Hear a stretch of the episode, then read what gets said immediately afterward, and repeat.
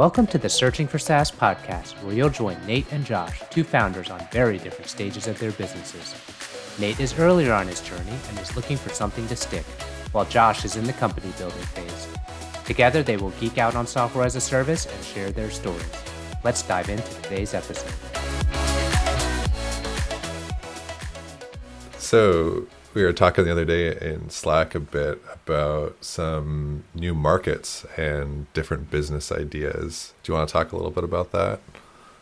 Yeah, sure. I think it came up because we were setting up some analytics for ourselves with our podcast. Just after we've been out here, I believe by this time, this one will be episode nine, I believe. Yes, something like that.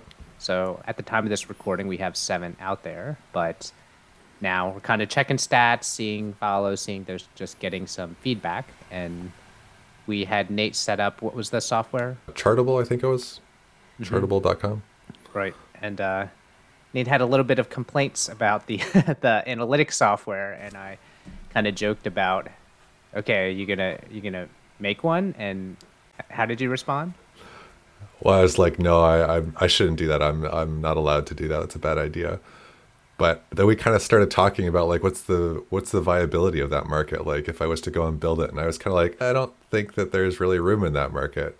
Or yeah you didn't think it was a particularly big market per se right? Mm-hmm.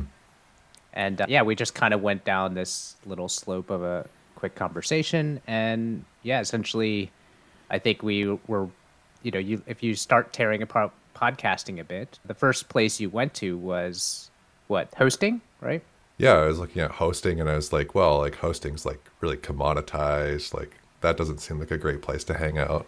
Right.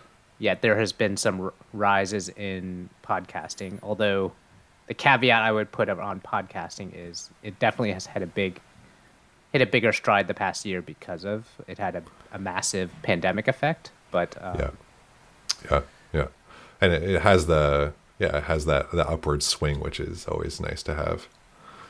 Right. So it was an interesting exercise because we're going through, well, it's not just that. There's also the recording side. There's like all these other little niches that are involved for the podcaster, you know, or the company hosting. And then you have Spotify buying things. I mean, when you look at it, it's not a big, big market, but it's a growing market. And that's a, a difference.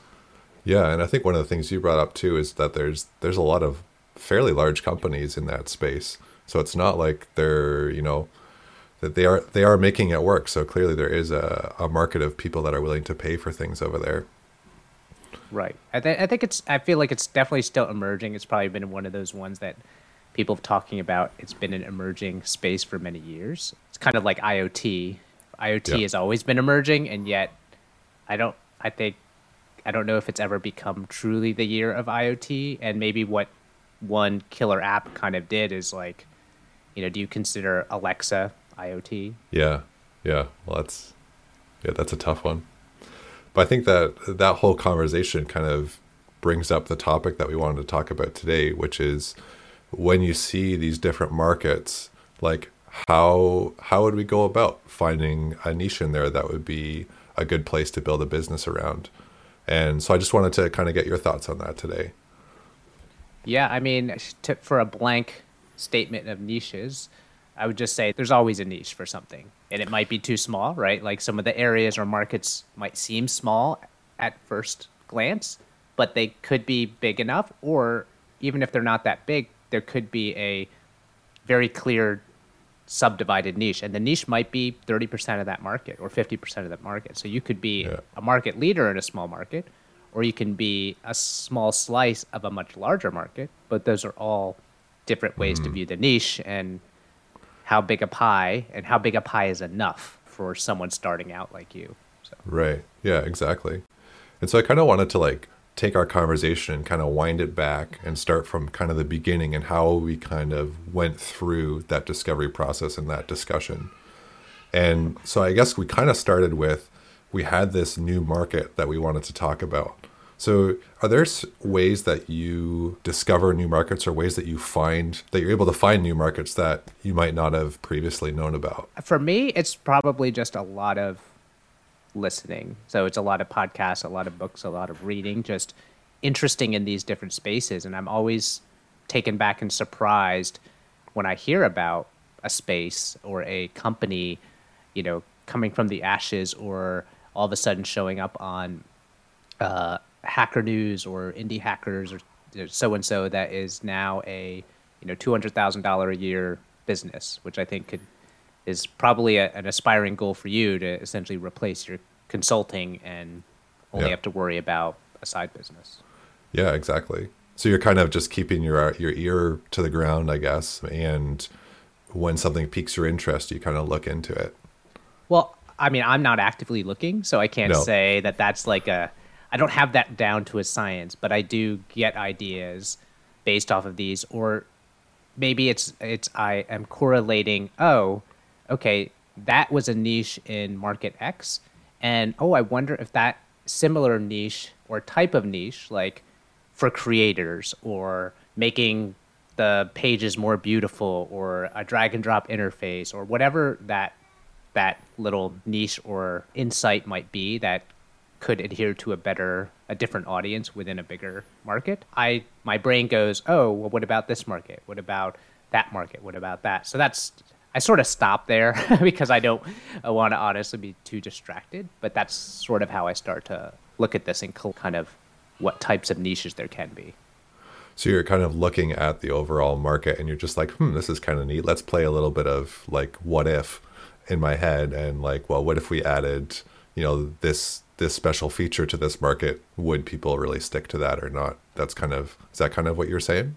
Yeah, like a, a a good example probably is that one that I've uh, learned recently. So, and maybe we can run through a few examples. So, uh, one of the ones I just mentioned earlier was like making just making things more beautiful or presenting. And I even say the word beautiful. It's not a common word I use, but it's oftentimes in this language to even make it even more obvious that that is their intent. So, here's a little quick quiz on that one. Like some really one of the oldest, largest I wouldn't say largest, but one of the oldest industries in SaaS is probably forms, right?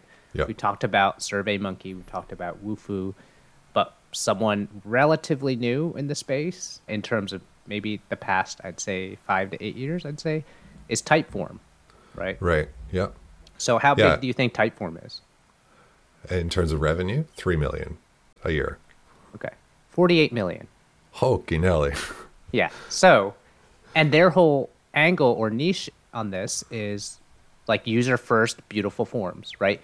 Their user experience for the person taking, like, actually completing the survey or completing the form is mm-hmm. unique, right? It's totally different than any other just very basic web form, which is pretty much everyone else out there.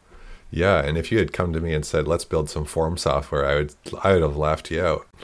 Right. Now, that's a niche that you go as like, okay, can I apply that to something else? Can you apply Right. that to photo editing? Probably uh. not. Like does that does that twist actually do it there? There's not really a two-sided interface, so it's not mm-hmm. it's not something that probably could could run that same playbook, but Yeah.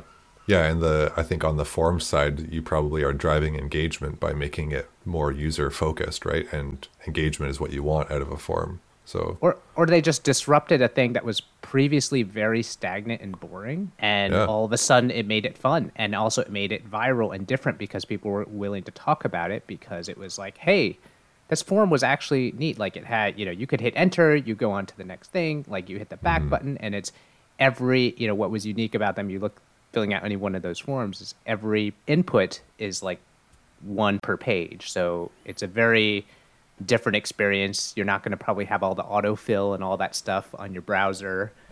yeah. Yeah, and you can press enter on every field. That's the feature I love. Right.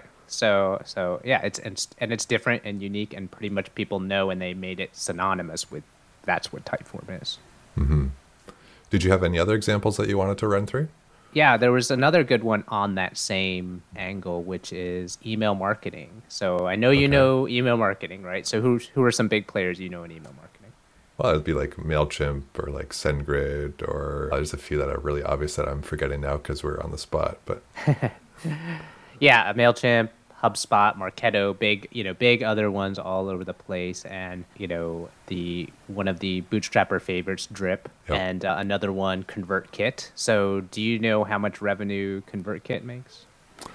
I do not. But if I had to guess, I'd say the last one I aimed a little low, so maybe I'll say like seven million. Okay, they're around twenty-seven million, Wow. and I believe Mailchimp is well over five hundred, probably up to seven hundred, but they're probably getting close to a billion a year. All these numbers are a year, so Yeah, yeah. Wow. That's that's incredible. ConvertKit's niche is, but theirs is for creators. So they built it very specifically their their workflows and they're adapting. And I think with the creator market growing now, you know, they kind of hit a hit a nice trajectory of that. But what's more interesting in the email marketing space, which I've only learned about this company maybe I don't know, probably in the past few months, is a company called Flodesk Okay. I haven't heard of them. and I heard them on a SaaStr podcast, but apparently they have self-reported that they are at five million a year, and all within the past maybe year or two. Wow. And That's they're incredible. yeah, who would have thought in the email marketing stuff, which again you're like, okay, that niche that that ship has sailed when ConvertKit and Drip did their thing, and now Mm-hmm. all their features are being adapted by by the big guys like you know Mailchimp and HubSpot and whatnot. Yeah, yeah. But but Wow. Flodesk's unique thing, get Yeah. do you know what it is? Well, it's flow, but I, I don't know. It is to make the emails more beautiful. So Really? running back to the whole like Typeform playbook, there's Yeah. one of those playbooks in another market that also seemed very old and stagnant, Flowdesk, and apparently they're at five million in ARR within like you know a year or two. That's incredible. Like when I hear that like they made it more beautiful, like I I wonder how much of it is the fact that they made it better versus like did were they just really good at marketing and sales and they managed to capture enough market share before like their competitors kind of noticed or anything like that. Well, I think this goes back to a little bit of you and I both read the book. What is it? The the Seven Powers, right? Oh yeah, yep. So one of those ones that makes me think about that oftentimes is Seven Powers by Hamilton Helmer, I believe, is the author. Yeah, we'll we'll link that in the show notes for sure. That's a good book. so yeah, it's it's it's really interesting because they it's talks about like these lasting powers that kind of give uh, a company a a very strong hold of an advantage. Common ones people know, network effects, things like that. But the one that resonated the most with me with this is oftentimes they talk about a power uh, that you might have as a business, and your advantage is that an incumbent or other people I I'm probably going to totally botch this, but they can't because of their position, because of what they're building. It, it makes it hard for them to compete with you. Like they'd be chopping off their own leg, so to right. speak. They're going to like- dilute they'll dilute their position by trying to please everybody. Uh, not necessarily even dilute their position, but just like they would, they might hurt their own customers. Like they might have to cannibalize themselves. Or, for example, I know this from building Referral Rock is like at a certain point, you have, you know, everyone's familiar with tech debt, but you also get, you have existing customers, especially in SaaS. You can't move fast anymore once you have a substantial amount of customers because now you don't want to screw up the all the paying customers you have. So you start moving slower. You have slower architecture changes. You can't do as many big things anymore because you don't want to. You can't just change your messaging on a whim. Right. You don't want to rock the boat too much. Exactly. S so when you mentioned, you know, the question about Flodesk was like, okay, well, what did they, what did they do? And I think one of their key things is I think they have like unlimited emails or something like that. But that that I don't think that's what got them. But they also do a couple interesting things like they do have a refer a friend, a viral loop type of thing. But their whole piece of it is if you go into any one of these email tools, Yeah. like how long does it take you to actually get the email out? Oh, I know. It's brutal. And like imagine trying to get a non-developer trying to mess around with the email builder. Like it gets even worse. Right. So I believe that's who they're targeting. They're targeting kind of like even the lighter creator, like when ConvertKit's is targeting like kind of the info creator type of thing, like classes and courses. I believe Flodesk doesn't do much of those automations. It's almost like more of like competing with the old school Mailchimp, and it's just all of these templates are just Yeah. pop popping, you know, like and and that's their approach. So it's like, hey, little little uh, hair salon, you just want to send email list to your things, and you just want it to look great, like it's for the I wouldn't say for dummies, but it's for the less less tech savvy. Yeah. But when like as we kind of talk about this this position more, it sounds like they have a lot more going for them in terms of like their positioning instead of their like like I mean positioning in the terms of who they serve instead of positioning as we're more beautiful. Because when you talk about that in the sense of a power, to me it seems that like having more beautiful forms like or more beautiful emails like everybody wants that like how could you rock the boat by providing better forms to your customers Well, I don't think it was necessarily that was their power. I just meant that all of the other incumbents couldn't Fit. easily go like you think SurveyMonkey or Wufoo or all these on a dime could start doing forms that look like Typeform without like totally changing their infrastructure, changing other pieces that at that point they have all these people on a certain boat and a certain mm-hmm. style and you can't just flip that bit overnight even if you see a rising tide or you don't know before it's too late. By the time they're big enough to take a chunk out of you, you know, it's it's it's too late. You're already like a year behind or so. yeah yeah And they may But- not even care, right? They they just care about growing their existing thing. Once you have an established business, you're like, I'm just going to keep beating the drum. I'm going to keep doubling down on our core versus trying to worry about Typeform that's creating a sub market where my big market is still pretty good. So I'm really not that concerned.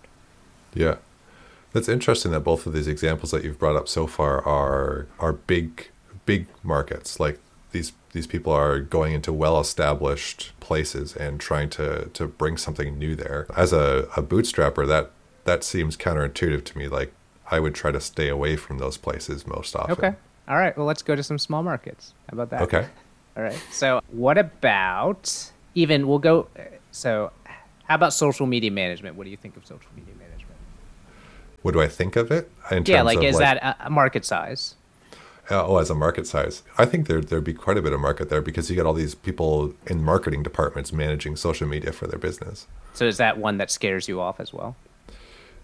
It scares me off in the sense that it seems like a large market where there should be big players, but I also have heard of a number of smaller companies making edges in there, so I was not as scary, I guess.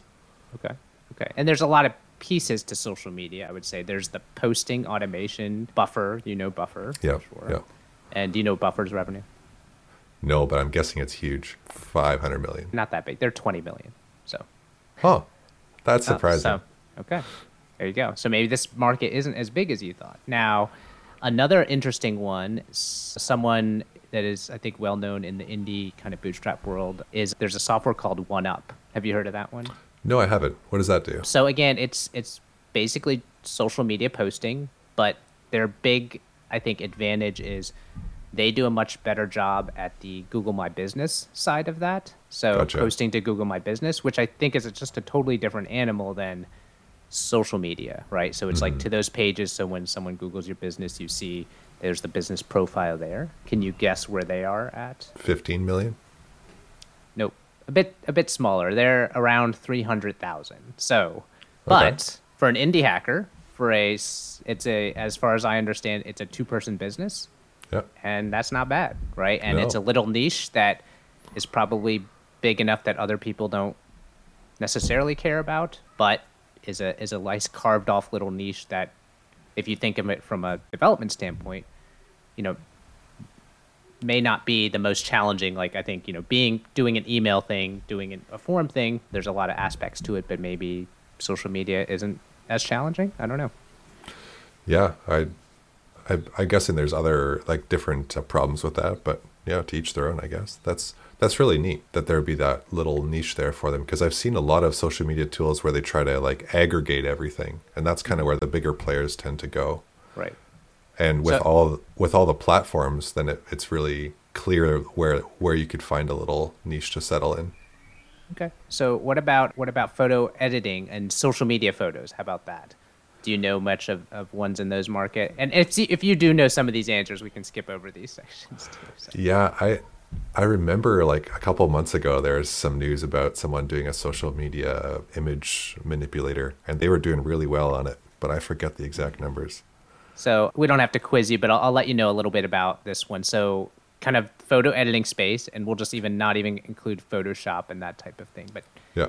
You know, Canva is probably the big name in just like mm-hmm. online photo editing or, or image editing or whatever. But from the social media side, Snappa is one that I one. believe. Yep, is and they're they are. I think they hit a million a year around this time last year or something like that. So I'm sure Yeah. they're bigger now, but again, it's also run by like less than 10 people. Not not a bad business to have. Bannerbear is another one and he's notorious on Twitter and the indie hacker areas these days, I believe, but auto generates social media images via an API. And his numbers are getting close to 200,000 a year. Wow. But I think what's really neat with those is that those people are really solving like one problem. Like, here's the one thing you come to us, we'll take care of you, we'll do a good job of that one thing for you. Mm-hmm. And I think it's a neat niche that way because they've really identified one very particular thing. Right. So going a little full circle back to podcasting. So recording, do you know much about the podcast? I mean, recording space. We're recording on Zoom, but there are some players in that area. Do you know of how big some of those markets are? I I don't I only know of Descript has recording in it, but other than that, Okay. And mostly we use Descript for the, the post Yeah. post publishing or post editing, uh, post production editing. Squadcast is. Uh, do you know how big Squadcast is? no, I have no idea. Do you want to do you want to guess? 15 million. Okay. Now I think I've I think I've changed your mindset a bit, but it's th- three million, which three million in ARR Well, isn't that's- isn't isn't bad. It's still I know no I'm not you're not I know you're not insulting them. so I'm just trying not to to undercut them because after your first couple, I've just been like, wow, those are huge. And I guess you, I now guess that's one of the, it all. I guess that's one of the hard things though with looking at these softwares is that just looking at a company's landing page or looking at what they do, I find it hard to determine how big that that market might be. And I mm-hmm. guess maybe nobody knows until they really dive into it. But do you have any thoughts around that? Like estimating those kinds of things? I, I, I do. I think I think you're right, and I think the first approach is like looking at the homepage, and to you, like looking at this homepage, like looking at Flodesk and saying it's beautiful emails or something like that, just may not even dawn on you what their position is. And mm-hmm. you're just like, oh, who's this? I've never heard of them. I know all the email marketing players. It's probably small. Like, no offense, Yeah. but if you were some of this other person that had the pain of Mailchimp and I how long it takes you and they're like, "Hey, you can do this beautiful one in like one click or like two clicks." Then it's like that says something to you. But you looking for you don't see that the same way, right? When you saw that, you probably wouldn't have you. Oh, yeah, two clicks. Okay, cool. Whatever. Yeah. Yeah, exactly. And like I think of like if you compare to physical like bricks and mortar businesses, like if a company is really big, typically they have a big store or a big facility or something like that. Whereas with this you have no idea, right? Right. Yeah, you I think unless you start to dig a little deeper, and I think that's probably the key takeaway I would have for you is it's not all like some things might be much bigger than you think, some things might be much smaller, but you probably do need to step in and do a little research maybe or it's like and, and you don't know. It could be nothing. It could be something. And like i said the, the biggest way i see is I, i'm learning these okay make it more beautiful. Okay make it easier. Everyone knows to make it easier. But there's a lot of other ones. Make it cheaper. I mean those are all different ways to position a niche. And there's probably many more. Yeah, but I think it's hard because um like you could make any software more beautiful. Like you could try to make something more beautiful, but it has to be compelling enough that people would be willing to come to you as opposed to anybody else for that. Like I'm just thinking of trying to get off the ground. You're going to be hidden in like 30 pages of Google results. How do you stick out enough that you can get to the top? And I well that's wonder it's a good question right and i think I, th- I think at the beginning it's not about that right so like picking i think you're mixing also like the distribution strategy in with the positioning which i hmm. think are still going to be two s- different things because all of the things we've talked about, do you do you know what they have in common other than being niches like we've talked about? They're all bootstrapped, maybe. No, I think some of them have might have a little bit of funding, but Okay. they were all started years ago. Like most of them, these are not like, hey, this started two years ago when you started Status List, Right. but they also all have figured out a consistent distribution strategy. And I know you've kind of poo-pooed a bit, like doubling down more on status lists and some things like that. But and and I think you've even said, hey, yeah, I've seen what it took for those guys that you know are some competitors in the bootstrap space that are also doing something similar to status list and where they are in revenue now. So mm-hmm. it starts somewhere, right? And the biggest question I have for you is like, what would be a win for you as you look at these different markets and as you try to find an idea which i do feel like on this on our journey with this podcast we need to start pressing a little bit and i think maybe our next few ones will have a bit more ideation sessions and validation sessions but what what is you know one of these could any of the ones i told you today i'm sure would be a win Oh, totally. Yeah. And in terms of like what would be a win today, I think just like an, a niche or a, a problem that seems compelling enough that people would go out of their way to find it or that they would, you know, be willing to choose my product over someone else's because mine is positioned in that way. I think that's that's really what I'm trying to get for. And I've been, I guess probably part of it is like listening to you talk about the numbers on these different businesses and seeing how far off my guesses are. I think that kind of speaks to that a bit where my my feelers are not tuned super well on that. Right. Yeah, and I think it'll it'll probably be a great podcast episode to follow up with. I think you mentioned asking me how I validate these things or how I look at these quickly, and I do have mm-hmm. a little bit of a method that we can go through maybe on the on the next episode. Okay. Well, that sounds good. Did you have any, you know, kind of final comments related to this that you wanted to share with everyone? No, mostly just to round up. I think you made the point yourself, which was the point was like let's refine your feelers. let's Yeah. let's refine your let's let's tune you up a bit so you can kind of look at these and analyze some of these things and actually have an idea and not skip over something that otherwise could have been something but you didn't dig deep enough or you just assumed it was too big and there isn't any room or it's too small and there's not much worth there. So I think tuning that would be very helpful. And so you as you take the time and go through your searches that your chances of, of finding something interesting to start on or to dig your teeth into has a higher probability. Yeah, that sounds good. Thanks for joining us today. If you enjoyed our podcast, please share with a friend. We're new to this podcasting thing, and we'd love to hear what you have to say. Tweet us at Searching for SaaS on Twitter. That's searching, the number four, SaaS. Or send an email to searchingforsaas at gmail.com.